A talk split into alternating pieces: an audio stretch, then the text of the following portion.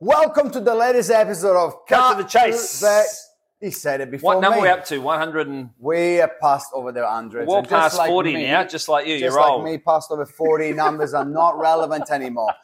Now, today we're going to be talking how can you approach a listing presentation different? And I've tested recently. I sit down with someone and I say, hey, look, have you talked to some other agents? Like, yeah, we talked to a couple, waiting on a few more. Perfect. And they've all gone through the little presentation, right? Show you how good they are, the sales, the marketing, the commission. If they all show you the same thing, it's like pretty much. Well, they call Perfect. that verbal diarrhea, right? Perfect. Bah, bah, bah, So here today, by the way, I've got my iPad. I've got the information that are relevant, that I think that might be relevant to you.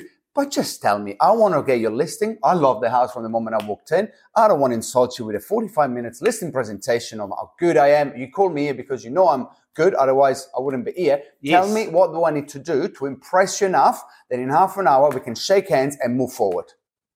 And tell me what you don't want in an agent and agency. I like that question. Yeah. It reminds me of John Davis, the old man. Once I saw him go and do a listing presentation because I was missing all the time. And he walked in, he went like this. He went, G'day, Diego.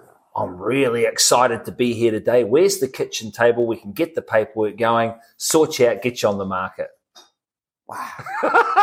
I kid you not. Wow. I was there. And did you get it? oh, oh, yeah, yeah, no, no, no, come in, come in. But, you know, we want to talk about the commission. Oh, okay. You want to talk about the commission? Anything else? And the marketing? goal. So if we can get agreement on commission and marketing and we're the best agency for you, happy to sign it now?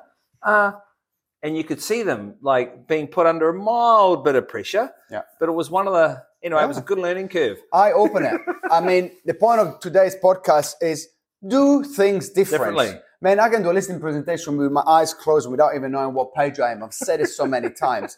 But how about you try to experiment with the right people, experiment, see what works, see what doesn't work, and have a fresh approach. Yeah. 2023, now 2024, we need a fresh approach. Approach. We need agents that are going to go over and above and not do what everybody else does because the recipe is there. And our job as, well, I consider myself a trainer, just like yourself, Yes. is to train you to get to the next level.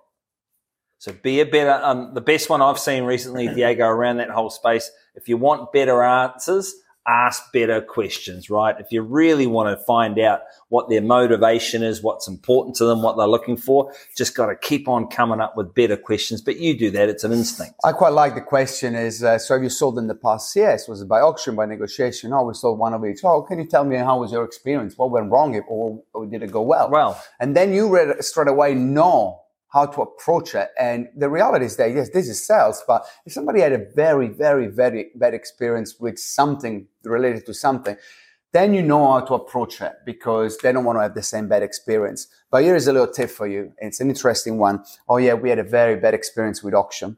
Hey, I respect that. There's so many auctions out there that are going wrong because they're not done the right way. But let me ask you this. Would you believe that if you give two sets of ingredients to two different chefs and one chef says way better than the other one, you reckon you're going to get the same meal out of both of them or one is going to give you a better meal than the other? And then I shut up and then I'm going to go like, oh, okay. Yeah, that makes sense. well, I've heard that other story about Diego. If a Lamborghini crashes, does it mean the car's bad or the driver?